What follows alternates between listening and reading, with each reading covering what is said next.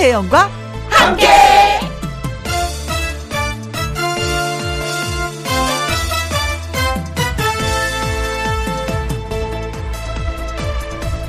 오늘의 제목 허당의 변명 사람들이 저에게 묻습니다. 김영 씨, 일부러 허당인 척 하는 건가요? 오, 제가 평소에 실수도 많이 하고 허점도 많고 하다 보니 허당처럼 보이는 거죠. 그런데요, 일부러 그러는 거 아닙니다. 저는 나름대로 똑똑한 척 하고 싶어요. 그런데요, 그게 잘 안 돼요. 이러나 저러나 제가 저를 생각할 때 저는 허당 맞습니다. 비우려고 비운 게 아닌데 군데군데 많이 비어 있어요. 때론 부족한 게 많고요. 때론 실수도 많이 하고요. 그런데도 저를 아끼고 제 목소리를 듣기 위해 라디오를 켠 분들에게 진심으로 감사드립니다. 굳이 왜 이런 말을 하냐고요? 음, 제가 허당이어서 그렇습니다. 2021년 6월 5일 토요일 김혜영과 함께 출발합니다. KBS 2라디오 매일 오후 2시부터 4시까지 누구랑 함께 김혜영과 함께 2021년 6월 5일 토요일 오늘의 첫 곡이 클론의 쿵따리 샤바라 였습니다. 광고 듣고 다시 또 만나요. 김혜영과 함께 신성 씨와 사연 창구문을 활짝 열도록 하겠습니다. 노래 듣고 와서. 0854님, 9756님의 신청곡입니다. 현숙의 확실합니다.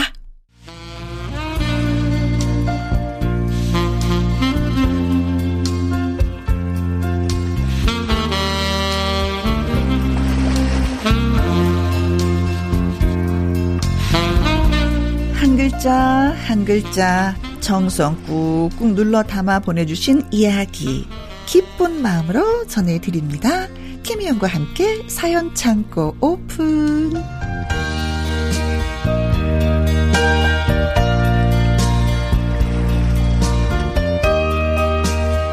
사연 전해주는 토요일의 남자. 아이고 아이고 아이고 아이고 눈 부셔라. 아이고 아이고 아이고. 반짝반짝 트롯 샛별 가수 신성 씨입니다. 어서 오세요. 안녕하세요. 반짝반짝 반짝반짝 나는 어, 눈을 못 뜨겠어. 반짝반짝 눈이 부셔 no no no no no 빛이 나는 뉴스와 신상입니다. 음. 오늘도 김혜영과 함께 청취자분들에게 즐거움을 드리러 왔습니다. 아 잘하셨어요. 잘하셨어요. 아니 진짜 소문이 들리는데 신성 씨가 그렇게 바쁘다고 지난주 수요일 날 엄청 바빴다면서요. 많이 바빴습니다. 어떻게 바빴어요? 스케줄 한번 얘기해 보세요. 아 저요? 어. 우선은 우리 김혜영 주인과 함께 했고요. 네. 그리고 그 오후에는 음. 6시 내 고향 그 경기도 과천에서 네. 거기서 또 6시 내 고향 또 음흠. 거기 또 스튜디오 나가가지고 또 아, 거기서 생방송 하셨어요? 네, 생방송도 했고 오. 또 끝나고 노래도 했거든. 네. 노래도 했거든요. 네네. 그리고 또 지방 간다면서요, 또. 어, 네, 많이 바빴습니다. 어떻게 보면은 예, 예. 전국구인 것 같아요. 동해 번쩍, 서해 번쩍, 반짝 반짝, 반짝 반짝. 그래서 오늘 반짝반짝. 번쩍번쩍이 아니라 반짝반짝. 네, 반짝반짝. 자, 멋진 보이스로, 예, 사연 소개해 주시면 오늘도 고맙겠습니다. 네, 알겠습니다. 첫 번째 사연, 어떤 분이 보내주셨나요? 오은성 님이 보내주셨습니다. 좋아요. 엄마와 저 둘 중에 누구 편을 들어주실지. 궁금합니다. 아, 그래요? 저는 스스로 올바른 결정을 할 수 있는 건장한 대한민국 30대 청년입니다. 네. 그런데 엄마 눈에는 제가 아직도 철없고 어리기만 한 10대로 보이는가 봅니다. 네. 제 손을 언제 보셨는지 엄마가 하시는 말씀이요. 어머, 예. 너 손톱 이게 뭐니? 손톱 자를 때가 다 됐네. 야, 일, 일, 일, 와봐봐. 갑자기 제가 부탁드린 것도 아닌데 어. 손톱, 발톱을 직접 손질해 주셨습니다. 어머. 또 아침에 출근할 때는요. 어머, 예. 너 옷 그게 뭐야? 너 가만두면 또 이상하게 입을까봐 내가 미리 챙겨뒀어. 얼른 이거 입고 가. 얼른 얼른. 이렇게 무조건 엄마가 준비해 놓은 옷을 입어야 합니다. 이뿐만이 아닙니다. 퇴근하면 예좀 봐. 너 그 피부 그게 뭐니? 아이고 피부 다 상하네 상해. 남자도 관리하는 시대인 것도 모르니? 얼른 와 마스크 팩 해. 이렇게 얼굴에 팩을 올려야 하고요. 제가 어쩌다 깨톡 프로필 사진에 사진을 올리면요. 봐, 진짜. 이거, 너 이게 뭐야? 실물보다 훨씬 못 나온 사진 올리면 이거 어떡해. 요즘 다들 잘도 예쁘게 다 찍더만. 얼른 지우고 다른 사진 올려. 얼른, 얼른. 이렇게 사진을 바꾸라고 하십니다. 어떻게? 여자친구를 사귀면 어떻게 되냐고요? 걱정돼. 알아가는 단계고 뭐고 그런 거 없습니다. 당연히 엄마한테 인사를 드려야 하는 게 기본입니다. 음, 음, 음. 아, 제가 엄마 마음 이해 못하는 아들인가요? 엄마, 이제는 저를 제발, 오. 제발 성인으로 인정 좀 해주셨으면 좋겠습니다. 오. 제가 하는 일 묵묵히 지켜봐 주시면 좋겠고요. 혼자서도 잘할 수 있으니까 걱정도 조금 내려놔 주세요. 제발 우리 엄마 우리 엄마 좀 말려주세요. 이렇게 아. 보내주셨네요. 아. 마치 어머니가 네네. 30대 청년이 아닌 초등학생 아들한테 하는 것처럼. 그니까요. 그쵸. 아. 오, 뭐, 아, 얘 손톱 발톱을 깎아야지. 옷이 그게 뭐니, 피부가 뭐니, 어머, 뭐 사진.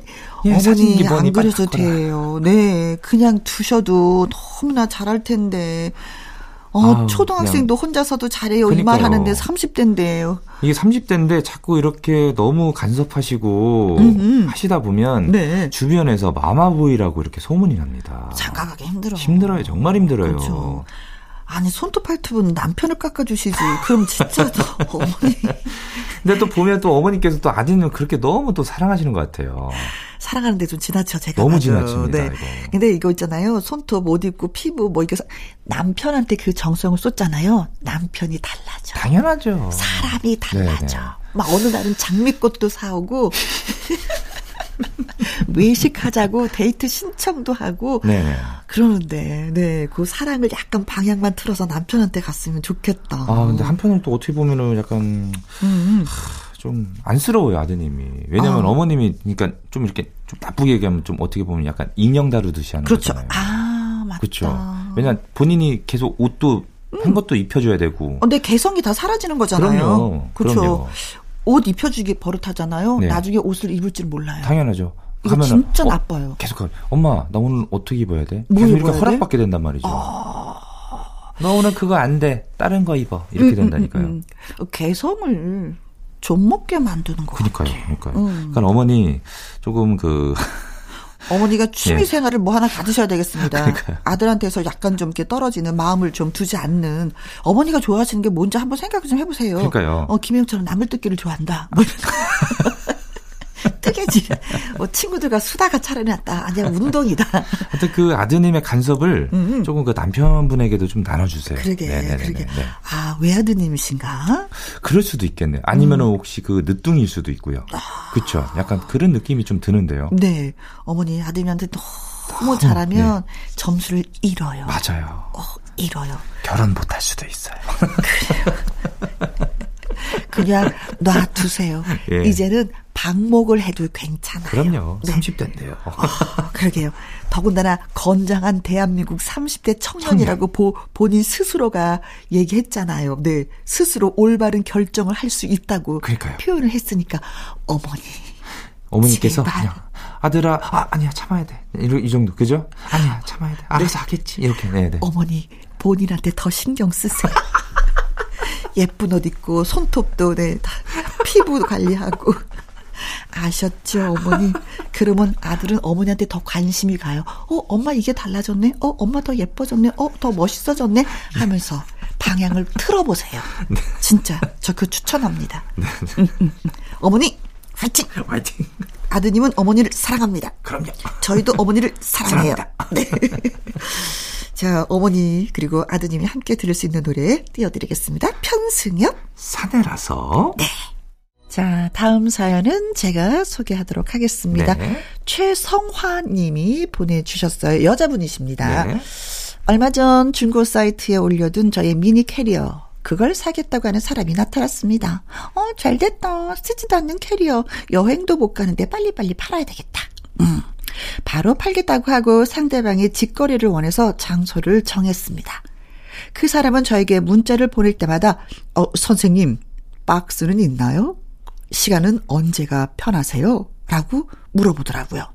선생님이라는 호칭이 처음에는 살짝 나이 들어 보여 불편했는데 그런데도 존중해주는 느낌이 싫지는 않았습니다.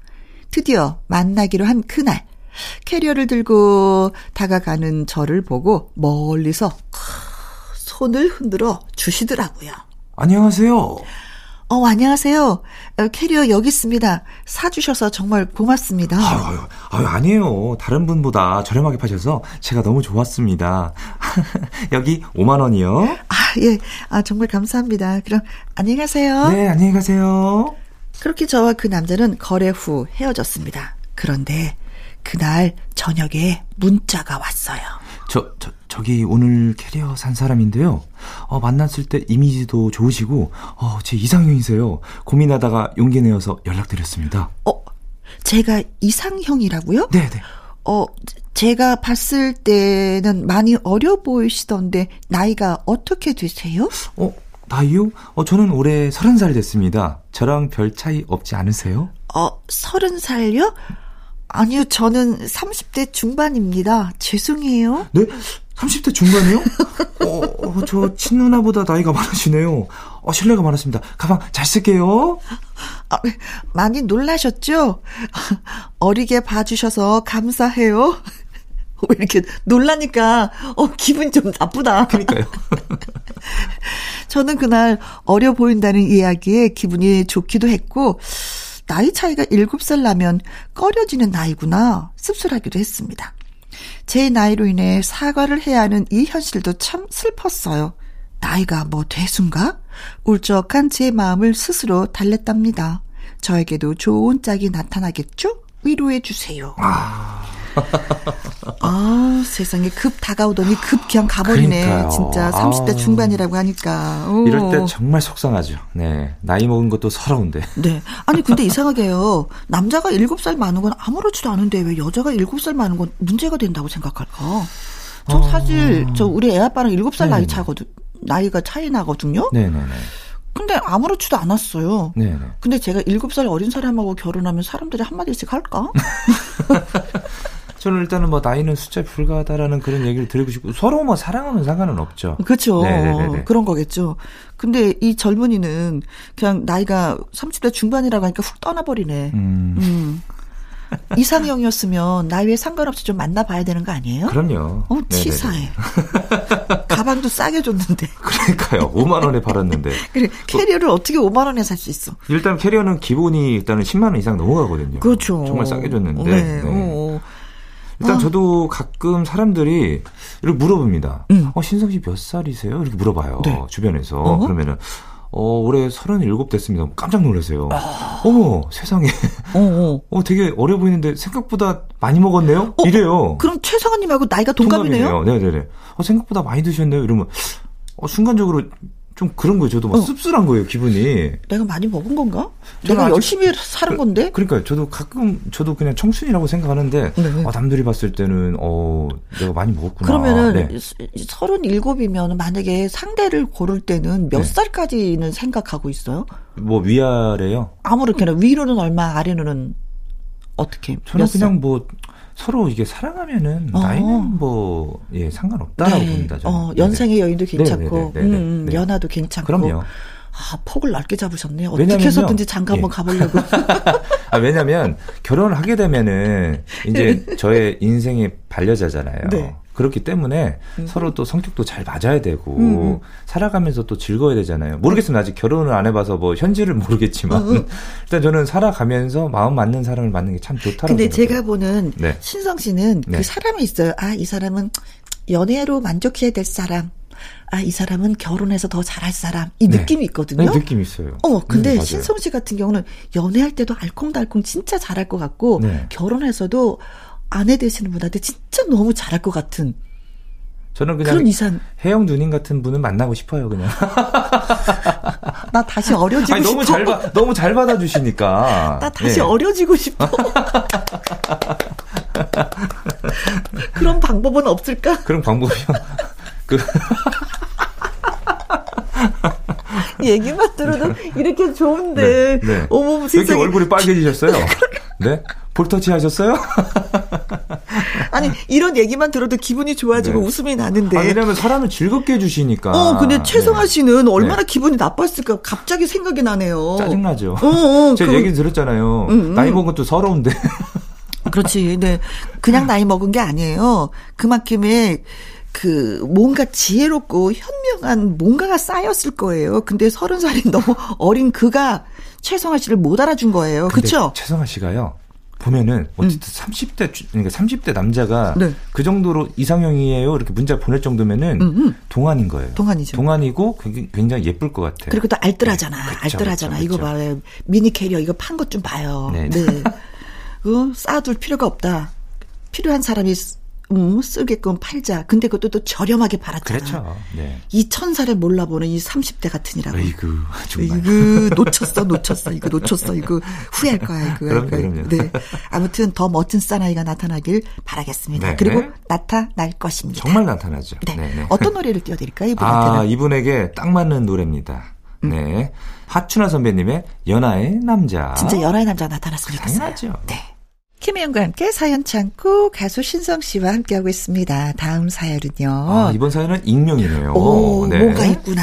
네네네. 음. 시작하겠습니다. 네. 우리 아들은 승부욕이 너무 강합니다. 음. 이제 겨우 초등학교 4학년인데요. 4학년인데? 무엇이든 자기가 1등을 하지 못하면 못 견딥니다. 어. 지금보다 더 어릴 때부터 그랬습니다. 음흠. 딱지치기를 할 때도 친구들 사이에서 제일 잘해서 네. 금메달을 따지 않으면 그날 밤 그날 밤새도록 딱지치기 연습을 했고요. 네. 학교에서 받아쓰기를 했는데 네. 100점 맞은 사람은 금메달, 어. 90점은 은메달, 네. 80점은 동메달이라고 선생님이 스티커를 붙여주셨습니다.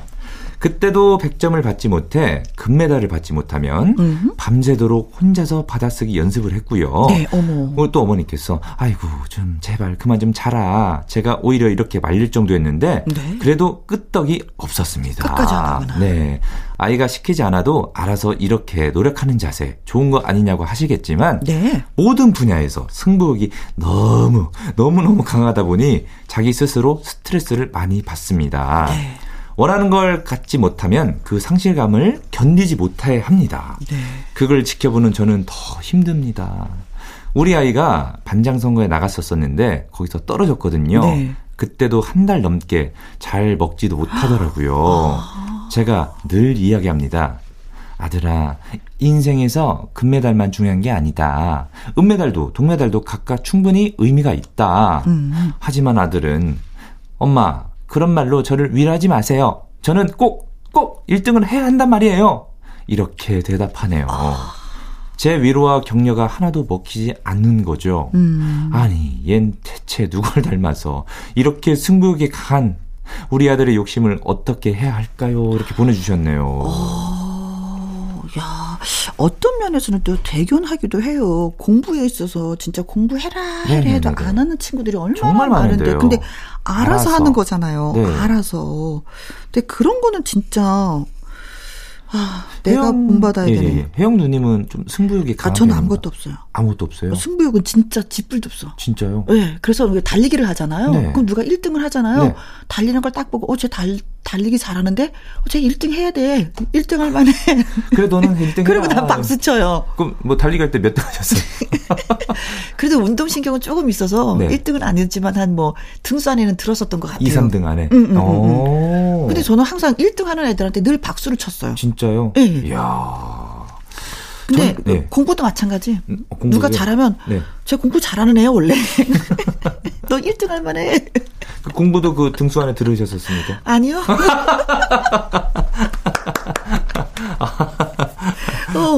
어, 그래서 저는 그래서 이제 욕심이 좀 없어. 아. 음, 그래서 좀 애가 좀 맹해. 왠지 그런 게 있어요. 왠지 누님은 네. 그냥 즐기실 것 같아요. 뭐든지 다. 저는 네. 다 즐겨요. 아. 그러니까 어떤 게 있냐면 내가 행복해요. 음. 어, 경쟁하고는 관계가 없어. 이게 노력 엄청 하는 사람들보다 즐기는 사람을 못 이기거든요. 네. 왜냐하면 재밌게 즐기니까요. 네. 제가 방송하다가 실수하잖아요. 네. 그럼 윤 쌤은 큰일 났다고 생각하는데 저는 네. 웃어요. 제가. 아, 우선 저는 네. 딱 승부욕이 딱 한 딱 중간. 어. 네, 딱 중간만 있어요. 있어야지. 남자가 네네네네. 네, 네, 네. 있어야지. 왜냐면 너무 없어서 안 되거든요. 음, 근데 이 친구는 지금 초등학교 4학년 친구는 아, 좀 걱정이 돼요. 저는 한편으로는. 그렇지. 네, 왜냐면 음. 너무 강하다 보면은 네. 진짜 아까 이거 사연처럼 스트레스를 굉장히 많이 받기도 하고 스스로가 네. 네, 나는 정말 안 되나? 이렇게 하다 보면은 진짜 나중에 심각한 수준이면 우울증이 올 수도 있어요. 아 그런 것도 있지만 네. 주변에 친구가 없을 것 같아요. 맞아요. 주변에 친구도 없어요. 왜냐면 제가, 항상 네. 얘랑은 난 친구가 되고 싶은데 내가 경쟁자가 돼버리는 거잖아요. 네, 네. 그러면 나는 친하게 즐겁게 놀고 싶은데 이거 자체도 쟤랑 나랑 경쟁을 해야 되는 거. 난 그거 너무 괴로울 것 같아. 그럼 난 그 친구한테 안 갈 것 같아. 제가 정말 승부 강한 친구들이랑 운동도 해봤거든요. 네? 절대 못해요. 두 번은 못해요. 네. 왜냐면은 지는 걸 싫어해가지고 음, 음. 이게 태클 그러니까, 막 들어오잖아. 예, 스코어가 계속 저쪽으로 넘어가다 보면은 막 뒤에서 그러니까 이미 인상을 쓰고 있어요. 아. 지고 있다라는 거 이게 있기 때문에 네. 그러면 저도 모르게 괜히 불편해지고. 어, 저 그런 친구 네. 저 저는 축구 이게 저그 옛날에 앵무새 팀에 있었거든요. 네. 근데 승부욕이 가는 사람들은 축구 할 때마다 싸워요. 엄청 싸워요. 야, 이쪽으로 줘, 저쪽으로 줘. 맞아요, 맞아요. 욕을 또 막 육두문자를 또 막 써. 그러면 저 게임이 끝나면 야, 너 이거 시, 그냥 재밌자고 하는 건데 왜 그래? 말도 안 해요. 안 돼. 끝나고는 말도 안 해요. 네. 열이 받아가지고. 네, 근데 결국은 네. 네. 본인이 나갔어. 그러니까요. 예. 네. 그래서 저는 아들이 아드님이 저는 꼭 1등을 해야 한단 말이에요. 라고 하셨잖아요. 네, 했잖아요. 그럼 네, 네. 왜 1등을 해야지 되는데? 하고 네. 엄마가 좀 물어봤으면 좋겠어요. 아, 그것도 정답이에요. 왜 1등을 해야 되는데? 네.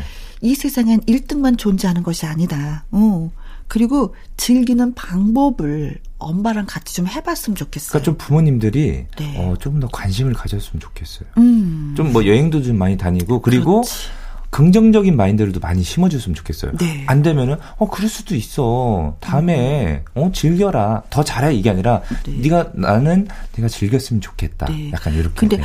초등학교 4학년이니까 이런데 이제 네. 사회에 나가다 보면은 네. 이게 진짜 더 다르거든요. 당연하죠. 진짜 여기서 깨지고 저기서 깨지고 네, 계속 깨지는데 어머니 진짜 어머니가 공부 좀 더 많이 하셔서 아들을 더 보듬게. 얘는 누굴 닮은 거야 이렇게 말씀하시는 거 보니까 둘 중 하나죠. 어머님 아니면 아버님이거든요. 일단은 익명으로 해주셨기 때문에 저는 어머니가 승부욕이 있지 않나. 아, 근데 살짝 저 같은 경우는 승부욕이 너무 없으니까 좀 우리 아이들이 있었으면 좋겠다라는 음, 생각은 하셨는데 그건 좀, 좀 부럽네요. 따님들은 어때요? 저보단 조금 나아요. 그래서. 아, 그래요? 네네. 오. 아빠를 닮아서 조금 아. 좀, 네. 저는 뭐 그냥 물이에요. 그냥 물. 네. 그러는 신설진도 중간이라고 하니까 네, 딱 중간. 예, 예, 딱 네. 예, 좋기는 좋다. 네. 음. 저도 포기할 때는 과감하게 포기할 줄도 알거든요. 저는 포기를 너무 빨리 해. 항상 김장하시나 봐요. 네. 배추를 세고 계시나요? 그러나 네. 포기 안 하는 게 있죠. 네. 나물 뜯을 때. 아, 그게 승부욕이에요, 그게. 나, 나 신성보다 더 많이 뜯고 싶어. 네. 손놀림이 다다다다다다다다다. 네. 네. 저는 뭐 사연에 음. 이 노래가 굉장히 어울릴 것 같은데. 어떤 노래요? 네, 제 노래죠. 사랑의 금메달. 아, 금메달을 갖고 싶다고 하셨잖아요. 그렇죠. 네. 인생에 있어서 금메달만이 중요한 게 아니야. 그럼요. 은메달, 동메달 네. 다 충분히 의미가 있어. 예. 했는데 금메달로 또 끝을 맺네. 그렇지, 그렇지. 이 동메달 노래를 틀어줘야 되는 건데.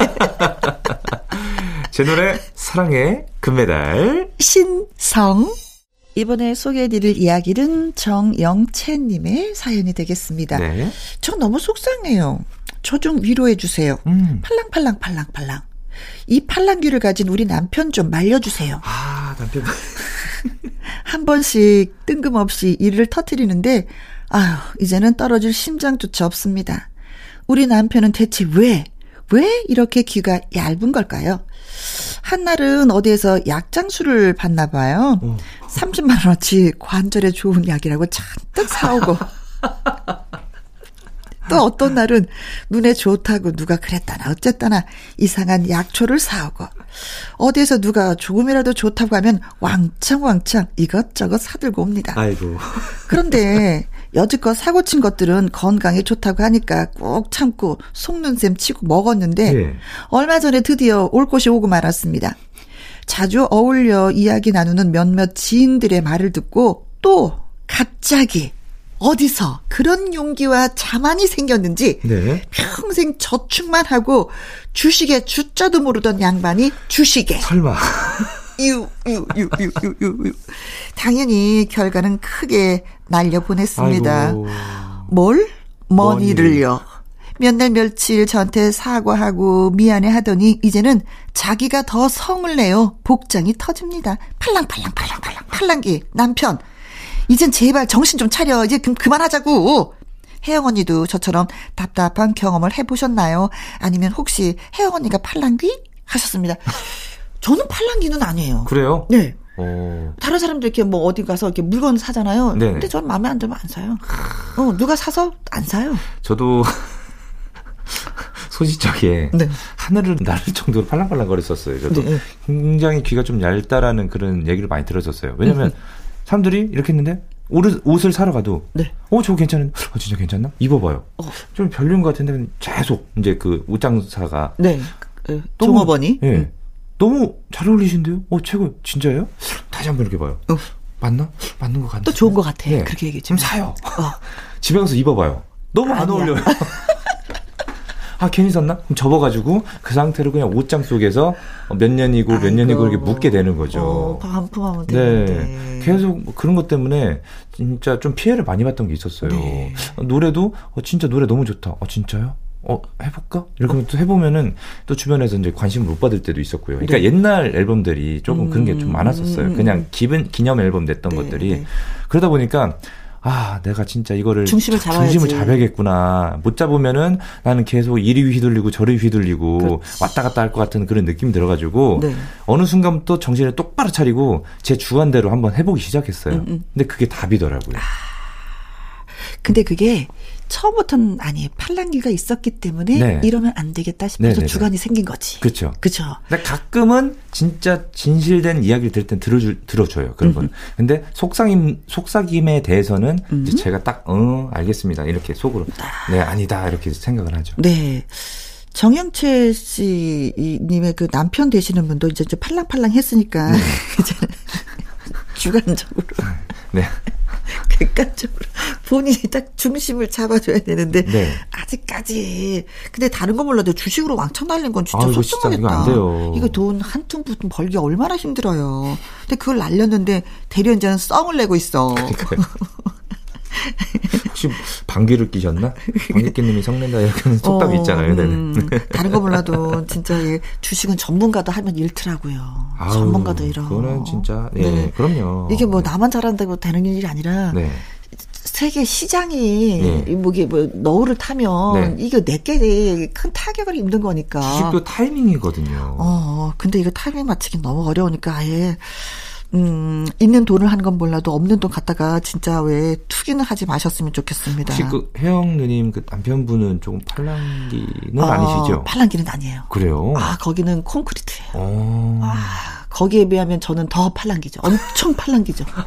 아, 우리 짝꿍은 네. 진짜 예. 콘크리트예요. 아, 그럼 뭐, 뭐 주변에 혹시 팔랑기 있으신 분들 있나요? 어, 옛날에 강석 씨가 좀 팔랑기였죠. 아, 그러셨구나. 아. 그래서 네네. 오빠한테 하지 마. 하지 마, 하지 마, 하지 마, 하지 마. 그 얘기 굉장히 많이 했었던. 아니야, 해야 돼. 또 이렇게 생각했어. 어, 그럼 하지 말아야 되나? 그 하고 나서 또 자랑해. 나 이거 했다? 하지 마, 하지 마. 하지 마. 아이고. 아이고, 이제는 안 하시겠죠. 한 번에 큰 경험이 있었기 때문에 이제 팔랑거리지 않으리라 믿습니다. 네. 정정아의 당신 때문에 노래 띄워드립니다. 김혜영과 함께 KBS 이라디오 김혜영과 함께 오늘 사연이 소개되셨던 오은성님 그리고 익명 청취자분 최성환님 정영혜님에게 피자 교환권 보내드릴게요. 그리고 이분은요 연예계 팩트체크 연예계 소식 모아 모아서 정리해봅니다. 강혜론 기자와 돌아올게요. 1부 마무리 곡은요 장계연의 너너너입니다. 이 노래 듣고 2부로 돌아옵니다. 신성씨 안녕히 계세요. 다음에도 또 돌아오겠습니다. 아, 다음이 아니죠. 다음 주죠. 죄송합니다. 아무튼 다음이죠, 뭐. 네네네. 네. 다음 주에 돌아오겠습니다. 안녕히 계세요.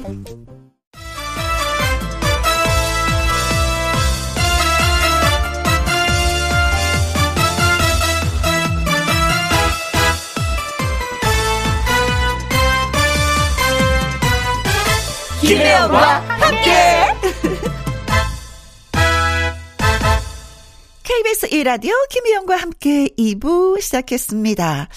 연예가 소식 정리해보는 코너죠. 강희롱 기자의 연예계 팩트체크 노래 한 곡 듣고 와서 강 기자님과 돌아옵니다. 김종찬의 토요일은 밤이 좋아. 김혜영과 함께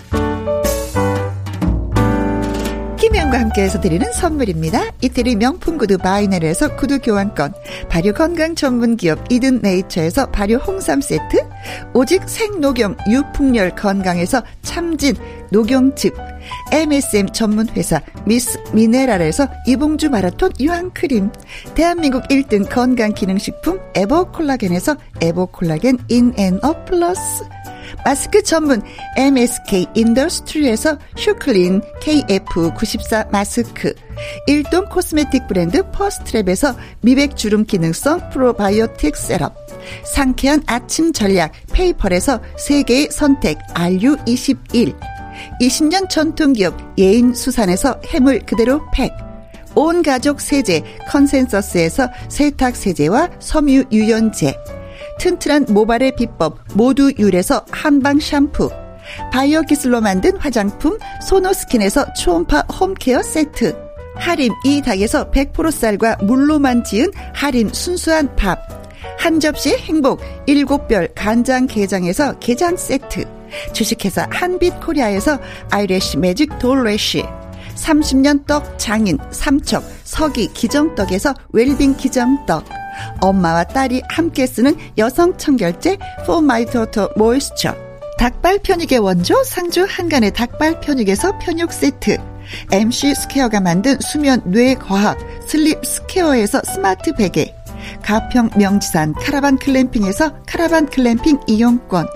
닥터벨트 공식몰에서 허리 근육통 완화에 도움이 되는 닥터벨트 건강한 기업 H&M에서 장건강식품 속 편한 하루. 빅준 부대찌개 빅준푸드에서 국산 라면 김치. 남원 전통 김부각 홍자매 부각에서 김부각 세트.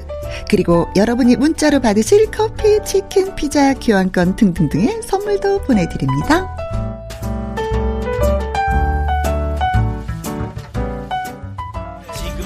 슛 들어갑니다. 영화 한 편 찍으시죠. 엔딩에 키스신 있다. 참고하시죠.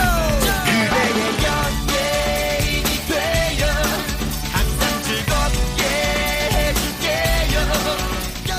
한 주 동안 다양하게 쏟아진 연예가 소식 한번 정리해 봅니다. 연예계 팩트 체크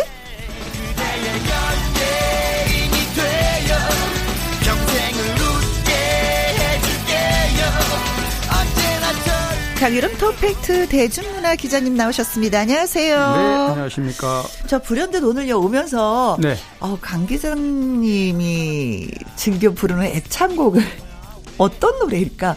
수많은 아. 가수들을 알고 있을 텐데 아, 그분들의 노래 중에 어떤 노래를 콕 집어서 자주 부르실까라는 것이 좀 궁금해졌었어요. 아, 이 갑자기 또. 근데 사실 지금은 작년 2월 말부터 네. 노래방도 안 가잖아요. 그렇죠. 제가 노래방 안 간 지가 1년 거의 한 6개월 가까이 된 거의 모든 분들이 그러실 네네. 거예요. 아마 대부분의 사람들이 그럴 텐데요. 음. 저는 어 제가 좋아하는 노래는 좀 발라드풍, 락, 발라드. 어, 어? 이런 어? 노래를 의외로 좋아합니다. 저는. 아 그래요? 네, 노래를 잘 부르는 건 아니지만 어허. 노래방에서 이렇게 좀 어, 한번 흥얼거리고 파워풀하게 좀 이렇게 하면? 외치는 네. 그런 노래를 좀 불러요. 그래서 많이 못 불러요. 한 두 곡 부르면 목이 좀 걸걸합니다. 아, 그, 그게 단점이에요. 네, 제가 이제 노래방에 가면 예, 가끔 이제 노래방 갔을 때 불러도 사랑할수록 부활. 어, 어 네, 부활이 뭐 김동규의 나만의 슬픔. 오. 뭐 이런 노래들 뭐 몇 가지 있습니다. 그 노래 부르면은 옆에서 보면은 얘 끄악 하게 되는 그런 노래들인데. 네, 뭐 가끔은 오. 뭐 그럴 때도 있고요. 가끔은. 근데 이제 혼자 좋아서 부르는 경우가 많죠. 네. 네. 아, 좀 들어볼 기회가 있었으면 좋겠다. 코로나 물러가면 한번 가시죠. 네. 자, 고맙습니다. 어, 애청자 여러분이 궁금해하시는 연예계 소식이라든가 강 기자님에게 묻고 싶은 질문을 홈페이지 게시판에 올려주시면요. 이 시간을 통해서 여러분에게 어, 답변도 해드리고 선물도 보내드리도록 하겠습니다. 자, 첫 번째 이야기 꺼내왔습니다. 강여론 기자 연예계 팩트체크 어, 방탄소년단의 얘기예요. 네, 네. 네. 방탄소년단 정말 참 대단해요. 아. 어, 그렇게 방탄소년단 얘기가 할 얘기가 많았는데 네. 또 얘기거리가 있고요. 또 그냥 의미가 있어서 오늘 또 얘기를 하는데요. 뭐 방탄 방탄소년단은 뭐 한 사람 한 사람 이야기로 뭐 하루를 뭐 네, 그쵸 그럼요. 24시간을 멤버를 한 명씩 이렇게 해도, 얘기할 수도 있는데 네. 뭐 그렇게 할 수 있는 시간은 없고요. 음. 어쨌든 어 BTS가 지난달 21일 날 신곡을 내놨잖아요. 그렇죠. 버터라는 버터. 곡인데 네. 이 곡이 또 엄청 센세이션을 일으키고 있습니다. 전 세계적으로. 어 빌보드에 어, 핫백 1위에 올랐습니다. 그렇습니다. 최단기간이죠. 네. 굉장히 네. 빠르게 올라갔고 사실 이 하, 버터 이 곡은 BTS가 영어로 네. 가사말로 만든 여, 두, 두 번째, 번째, 노래. 네, 다이너마이트 작년 8월에 발표했고요. 뭐 말씀 이미 드렸듯이 다이너마이트는 그 엄청난 기록들을 많이 세웠고요. 음흠. 그런데 지금 버터가 그 이상을 갈 조짐을 음. 보여주고 있습니다. 네. 어, 매주 저 미국에서 가장 인기 있는 노래들 순위를 집계하는 차트가 바로 이게 빌보드 빌보드죠. 싱글 예, 차트가 되는 건데 거기에서 1위를 했다는 건 아, 그렇습니다. 세상에 세, 전 세계에서 노래가 몇 곡이 나올까요? 아, 빌보드 핫백 1위는 굉장히 또 어렵습니다. 어. 뭐 BTS도 어 빌보드 200 순위에는 네. 여러 번 올라갔었거든요. 네. 그 다이너마이트 이전에. 음. 그 이후에 이제 다이너마이트를 기점으로 해서 음. 어 1위에 올랐고요. 네. 좀 올랐던 게 이번 버터가 네 번째인데요. 네. 다이너마이트, Savage Love, Life Goes On 네. 이런 곡들이 근데 옛날에 네. 저는 그 이게 음 빌보드 이게 차트 하면 생각나는 게 싸이 씨가 생각이 나요. 아 그래요. 네, 네. 네. 싸이도 빌보드 올라갔었죠. 네, 싸이 씨도. 1위는 하지 못하고 제가 생각으로 2위를 했었던 것 맞아요. 같은데 그때 모든 국민들이 기도를 했어요. 1위를 제발 1위가 돼달라고. 네. 내일 발표입니다. 여러분 기대를 가져주세요. 오, 1위, 1위, 1위. 그랬는데, 그 다음날 그 2위를 했는데, 2위. 그래도 그 성적도 어마어마했다고 모든 그럼요. 사람들이 박수를 보냈는데. 전 세계 국민들. 네. 세계 정상들 음. 이 싸이의 춤 말춤을 출 정도로 네. 뭐 굉장히 화제였잖아요. 그렇죠. 그런데 말씀하신 대로 2위에서 머물렀습니다. 네. 그리고 2위에서 머문 기간도 많지 않았습니다. 음. 그렇기 때문에 BTS의 지금의 어떤 세계적 영향력이 어떤지를 아마 네. 가늠할 수 있을 거예요. 그래요. 어, 우스갯소리지만 그 음악 평론가 하시는 분이요. 네. 빌보드 차트에 하는 1위를 한 4번 정도만 하면은 평생 먹고 살아. 한 번만 해도 사실 먹고 사는데 평생을 네. 먹고 살아 아, 네. 하셨던 말이 기억나는데 그런데 정말 아, 이제 네 번째네요. 네, 행복합니다. 네. 행복해요. 네. 자, 음, 아무튼 뭐, 9개월 사이에 이렇게 네 번이나 이렇게 아, 예, 그렇죠. 1위에 네네. 올랐다고 하니까, 음, 박수를 많이 보내고, 근데 이게 댓글을 쭉 따라 보면은, 어, 군 면제해 주세요. 군 면제해 주세요. 아, 라는 네. 글들이 이제 많이 이렇게 애교 있는 글들이 올라오는데, 네. 그 자체도 좀 미소를 빵긋 짓게 하기도 해요. 그럼요. 어. 뭐, 그런데 이제 BTS 멤버들은 군 입대하는 걸로 가닥을 잡았고, 음. 또그 부분은 뭐, 이렇게 지금 우리 김혜영 씨 말씀하신 대로 많은 청취자분들도 그렇게 해주기를 바라는 분도 굉장히 많지만 네. 뭐 굉장히 이 부분은 군 문제는 네. 좀 민감한 부분이고 네. 또뭐 여러 가지 뭐 평등이라던가 음. 물론 뭐 세계에서 이런 역량을 대한민국을 알리는 부분에서 아주 높이 평가를 하지만 그쵸. 뭐 이거를 인위적으로 어떤 기준이 없이 할 수는 음. 없으니까 그 부분은 아쉽지만 어, 지켜봐야 될것 네, 같습니다. 네. 그 누구도 국위 선양을 이렇게 한 팀들은 음, 없죠. 지금까지는 없죠. 네. 네, 네, 네, 그렇습니다. 자, 그래서 이제 방탄소년단의 버터를 이렇게 들어보려고 하는데 이게 다 영어예요. 그렇죠? 맞아요. 네. 네. 그래서 살짝 좀 번역을 해 드리면 버터처럼 부드럽게 녹아들어서 너를 사로잡겠어. 맞아요. 예, 그리고 좀 경쾌해요. 리듬도. 어떤 그 고백의 네. 노래가 될 것 같아요. 맞습니다. 자, 그래서 여러분께 띄워드립니다. 다음 주제로 또 넘어가 보도록 하겠습니다. 이번에는 배우 전지현 씨의 이혼설에 관한 얘기예요. 어, 저 깜짝 놀랐어요. 이 기사 네, 보고. 많이 놀라셨을 거예요. 네, 행복하게 잘 살고 인꼬다라고 알고 있었는데 이건 또 무슨 기사지? 아, 그럼요. 네, 뭐 얼마 전에 배우 이승기 씨 결혼 어, 열애설 네. 이다인 뭐 이런 거 못지않게 또 이혼설에는 굉장히 음, 특급 스타 배우들의 민감해지죠. 움직임 맞습니다. 네. 그런데 어, 낭설이었습니다. 네, 이혼설이. 이, 네, 이혼설이 왜 그러냐면 뭐 전지현 씨 본인 역시 어, 강력하게 법적 대응을 하고 할 정도로 네. 하겠다고 나설 만큼 강경하게 사실이 아닌 부분에 서 어, 얘기를 했고요. 네. 또 남편도 어 남편은 최준혁 씨예요. 네. 네 남편 최준혁 씨 그 패션 디자인 이정우 씨의 아드님이죠. 아들. 음. 네. 그래서 뭐 결혼할 때부터 굉장히 화제를 모았던 커플인데 시어머니 이정우 씨도 굉장히 불쾌한 감정을 음, 음, 음. 이제 내비쳤고 사실 어 유튜브 채널 중에서는 음. 요즘 뭐 유튜브 채널이 수많은 어 정보들을 쏟아내고 있긴 한데 그렇죠. 어 사실 팩트 확인을 하지 않는 뉴스가 네. 굉장히 많아요. 정확도는 좀 많이 떨어지죠. 네, 맞습니다. 네. 그래서 어 지라시라고 그러죠. 과거에 그 증권가 정보를 이렇게 뿌려주는 네. 보면 10개 중에 한두 개는 또 맞아요. 음흠. 그렇기 때문에 그 지라시를 어, 볼 수밖에 없고 네. 또 믿고 싶어 하는 사람들도 많았는데 이제 유튜브가 활성화된 이후로는 음. 영상을 포함한 마치 보면은 진짜 같은 네. 이런 것들이 많아서 저 헷갈릴 때가 많습니다. 네. 근데 어쨌든 이혼서를 내고 난 직후에 뭐 당장의 어떤 후폭풍도 굉장히 많았고요. 네. 사실 만약에 어 그런 이혼서를 얘기를 할 것 같으면 네. 어느 정도 근거를 좀 둬야 됩니다. 그냥 근거 없이 네. 그냥 단지 어 말로 음. 그다음에 들은 얘기를 그대로 네. 이렇게 뿌리면 진짜 본인한테 좀 인터뷰는 하고 나서 네. 그랬으면 좋겠어요. 떠드는 이야기를 모아서 이렇게 뉴스거리를 만들 것이 아니라 그러게요. 뭐 본인한테 그게 좀 항상 네. 아쉬워요. 그렇죠? 맞습니다. 네. 사실 이렇게 파급력이 큰 뉴스를 내보낼 때는 뭐 음. 뭐 저희들은 절대 그렇지 않습니다만 네. 이렇게 어 탑스타이고 이 기사가 음. 나갔을 때 이런 내용이 대중에 알려졌을 때 굉장히 많은 사람들이 네. 어 그 진실 부분에 대해서 알고 싶어 하게 되잖아요. 그렇죠. 그럴 경우에는 말씀하신 대로 본인 음. 아니면 정말 측근 가족한테라도 음. 한 번에 확인 과정을 거치고 네.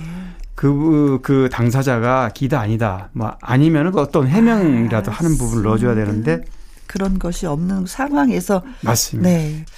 근데 이번에는 좀 이렇게 달랐던 것이 뭐 소속사라든가 남편이라든가 시어머님 네네. 본인이 강력하게 그렇죠. 어 강력하게 얘기를 했어요. 이게 다른 분들을 보면 이렇게 인터뷰 보면 이게 본인만이 아니다라고 얘기하시는 분들도 있었는데 가족이 소속사가 네. 그래서 아니길 진짜. 그래서 이, 아니라고 저도 보여지는 게요. 네. 어 사실 그 유튜브 모 유튜브 채널에서 음. 이거를 뭐 광고비 광고를 많이 광고 모델로 활동하기 때문에 전지현 씨가 그렇죠. 이혼을 할 상황인데 광고 때문에 보류하고 있다는 식으로 이렇게 얘기를 음. 짜집기를 했어요. 그러다 보니까 음. 어, 이 유튜브를 본 사람들은 또 더 많이 그렇죠. 어, 믿을 수밖에 그렇습니다. 없는 상황이또 새롭게 그렇죠. 또 드라마에 또 출연을 한다고 신부작 예. 네, 오랜만이죠. 네. 네. 어, 지리산이라는 드라마 음. 새로 어, 네, 기대가 되네요. 네, 음. 그렇습니다. 자, 행복하게 살고 있는데 이런 소식이 들리면 아이고 이거 웬 날벼락이야라는 예. 어, 생각이 그렇죠. 들죠. 네. 예, 그렇습니다. 자, 아무튼 끝까지 행복하게 잘 네. 사시기 네. 바라겠습니다. 3389님의 신청곡이에요. 배인숙의 누구라도 그러하듯이. 강유론 기자의 연예계 팩트체크. 이번에 만나볼 주제는, 음, 김연자 씨가 콘서트를 한다고요? 네. 어머. 어, 김연자 씨, 뭐, 아모르 파티 이후에, 네. 뭐 블링블링, 음. 뭐, 이 이후에 계속해서 빠르고 EDM을 장착한 이런 신나는 노래로 네. 이 트로트 가수잖아요. 그렇죠. 네, 트로트 가수도 물론 가창 파워풀한 가창력으로 많이 인정을 받는 가수지만 음흠. 이렇게 젊은 세대가 좋아하는 노래 그런 아. 노래. 그래서 김현자 씨는 좀 특별한 영역을 차지하고 있는 것 같아요. 음흠. 어, 맞습니다. 저, 일본에서 이렇게 한국에 올 때까지만 해도 이런 걸 상상을 하지 못했을 거예요. 그쵸? 그럼요. 어, 어 한국에 처음에 왔을 때 사실 고전을 했어요. 2013년, 14년 이 무렵에는 네. 한국에, 어, 돌아와서 다시 활동을 하려니까 워낙 일본에서 오랜 활동을 했고 네. 일본에서는 최고 앵카 가수로 활동했지만 국내 공백이 길다 보니까 네. 적응하는데 굉장히 힘들었습니다. 사실 힘들어했고요. 네, 그렇습니다. 그런데 이제 바로 아모르 파티가 이제 김현자의 대박이 네, 난 거죠. 대박, 대박이 났고요. 네. 역시 그 자신감인 것 같아요. 음. 가수들은 또 어, 그런 히트곡이 많은 대중들이 네. 좋아하다 보니까 본인의 어떤 숨은 그 잠재력, 감춰졌던 것, 네. 그 다음에 위축됐던 것까지 다시 되살아나서 음흠. 김현자 씨는 정말 제 네. 2의 전성기를 누리고 있습니다. 정말 여주, 요즘에 그 젊은 트로트 가수들 못지않게 네.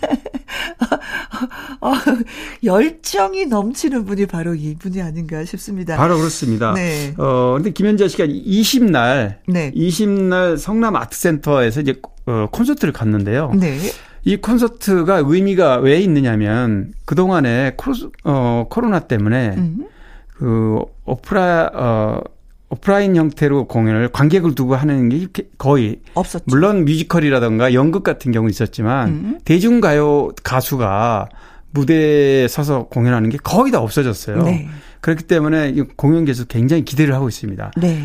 어, 두 차례 공연을 하는데 사실 김연자 씨는 아까 제가 말씀드렸듯이 또 공연에 대한 명품 보컬을 가진 데다가 음. 또 공연에 그동안에 코로나 이전까지도 공연하면 거의 다 매진을 기록했던 아. 그런 공연계 스타이기 때문에 네.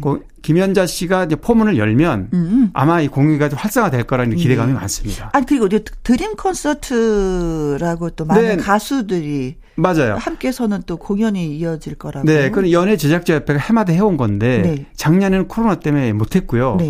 네. 올해는 어 한 주 뒤에 6월 26일 날 음. 이제 연접에서 진행하는 이 드림 콘서트를 하는데 네.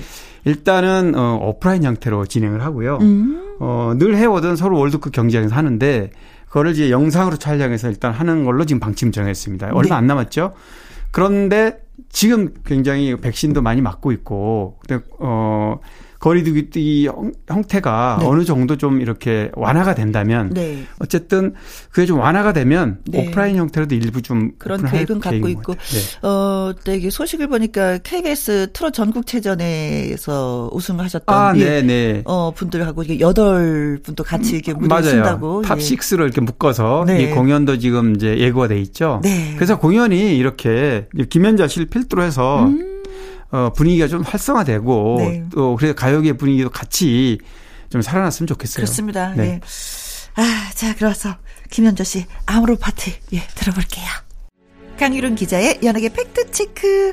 자, 이번에 이야기 해볼 주제는, 아, 김은국 씨 네, 네. 얘기입니다. 네, 좀 안타까운 얘기이긴 하지만, 네. 그래도 뭐 전에 한 번 이 시간에 어, 말씀드린 적이 있습니다. 근데 사건 개요에 대해서는 뭐 이미 다 많이 알려져 있긴 한데, 음. 김은국 씨가 이제 한 달 가까이 경찰에서 조사를 해서 경찰이 김은국 씨를 뺑소니 혐의로 음. 혐의를 인정해서 이제 검찰에 송치했다는 건데요. 네.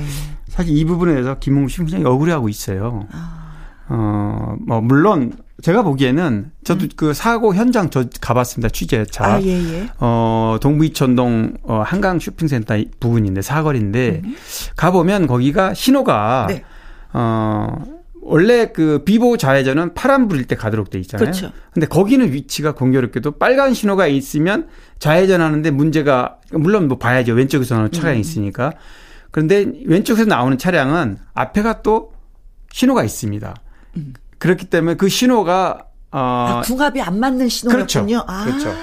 그러니까 사실 빨간불일 때나 파란불일 때나 늘 다니던 길이긴 한데 네. 그래도 어 교통 법규에는 음. 빨간불에 가다가 사고가 나면 책임을 그, 져야 되는 상황입니다. 그런데 그렇지. 오토바이가 정면에 그러니까 오토바이 왼쪽에 있는 오토바이가 바라보는 정면에 보이는 데가 파란 신호일 때 가야 되는데 네. 노란 신호에서 오토바이가? 오토바이가 간 건데 신호 위반을 한 거죠. 음. 둘다 신호를 위반하다 보니까 그런 일이 벌어졌고 김은국 씨는 출발하다가 오토바이가 나오니까 멈췄어요. 멈췄어요. 근데 오토바이는 그냥 그대로 받고 지나간 거죠. 음.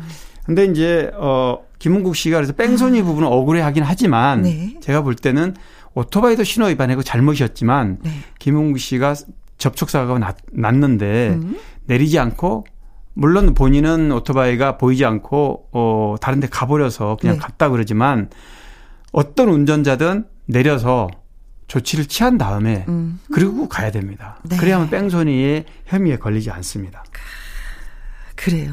뭐 검사 검찰에서 다시 한번 조사를 하긴 하겠지만 음. 뭐 결과가 이제 나와 봐야만 이게 정말 누구 잘잘못을 다시 한번 알 수 있을 텐데 네. 어쨌든 지금 상황은 경찰 조사로는 뺑소니 혐의가 인정돼서 송치됐다는 네. 겁니다. 네.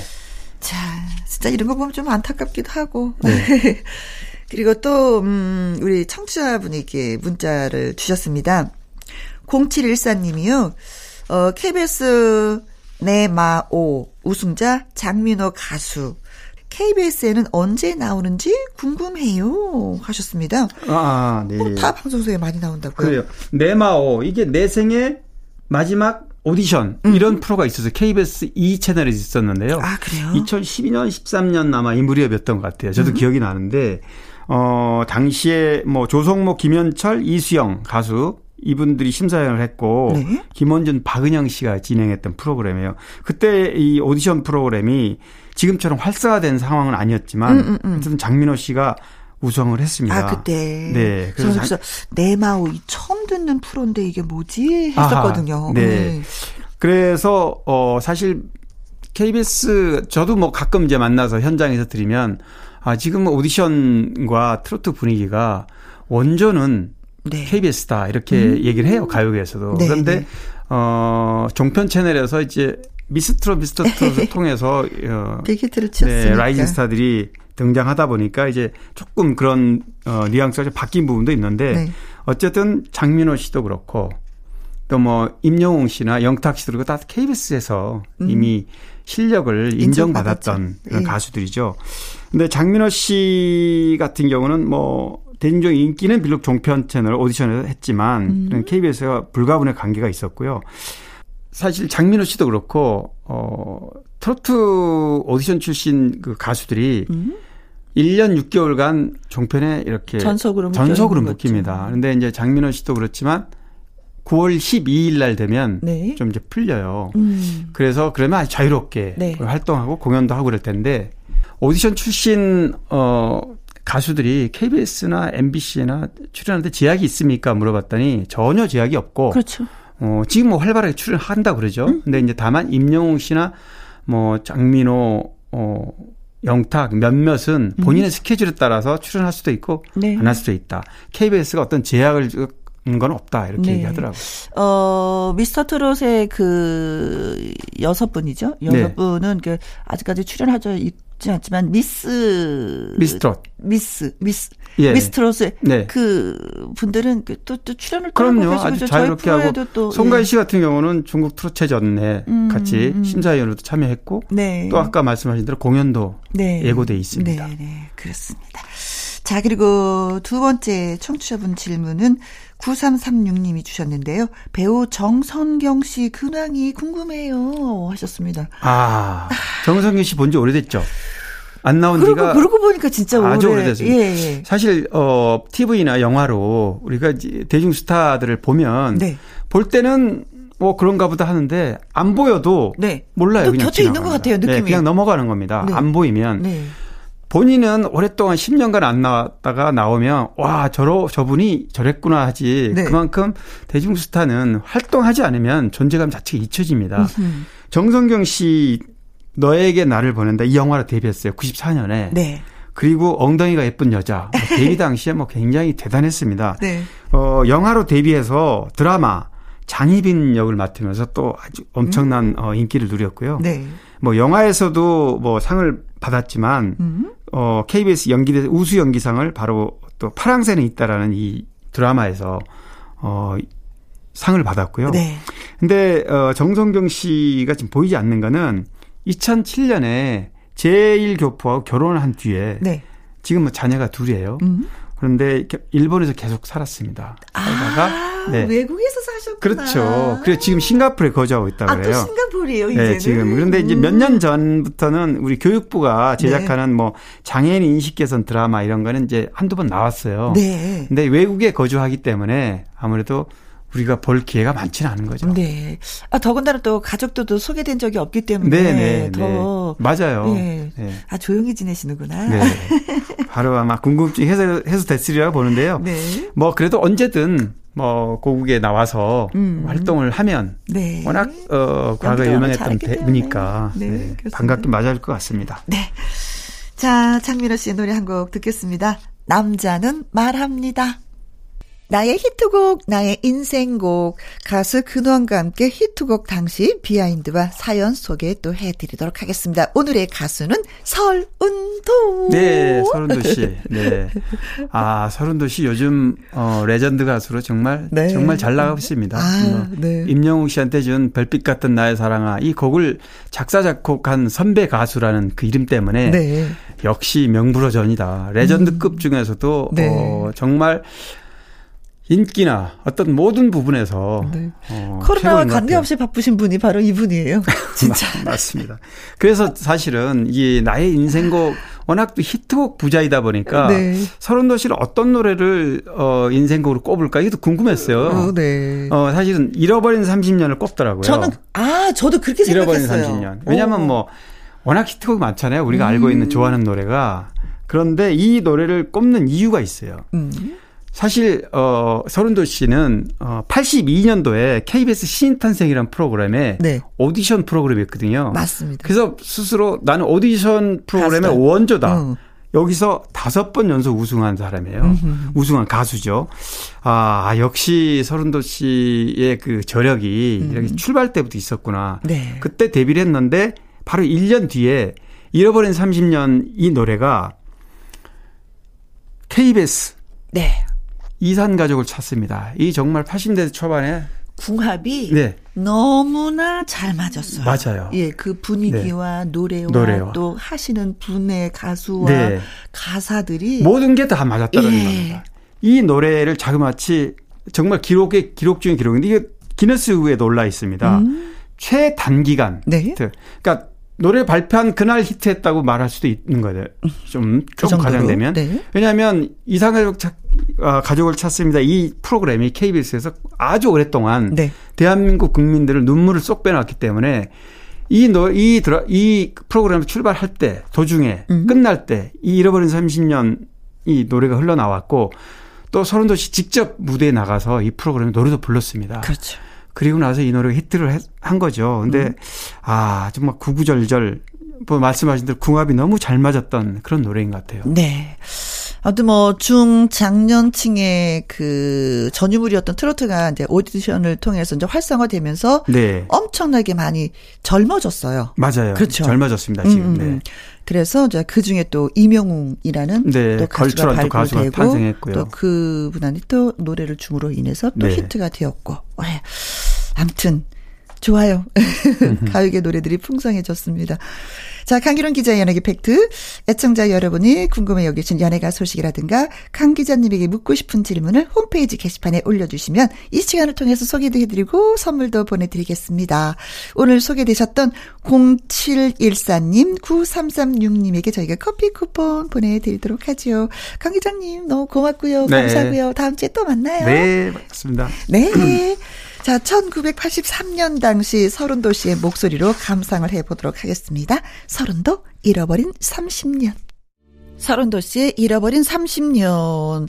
그때 당시는 30년이었는데 지금은 어 2021년이 되다 보니까 잃어버린 한 70년이 되는 것 같습니다. 자, 노래 정말 잘 들었고요. 어, 주말에 신청곡 2540님이 신청을 또 해주셨습니다. 임주리의 립스틱 짙게 바르고. 김희영과 함께 내일 일요일에는요, 가수 요요미 씨와 1부에서 사연 창고 문을 열고요. 2부에는 박성서 음악 평론가와 함께 추억의 음악 여행 떠나보도록 하겠습니다. 주말에 띵곡. 그리고 오늘 끝곡이 되겠네요. 이광조의 오, 그대는 아름다운 여인. 이 노래 전해드리고 저는 내일 오후 2시에 다시 또 뵙도록 하겠습니다. 지금까지 누구랑 함께?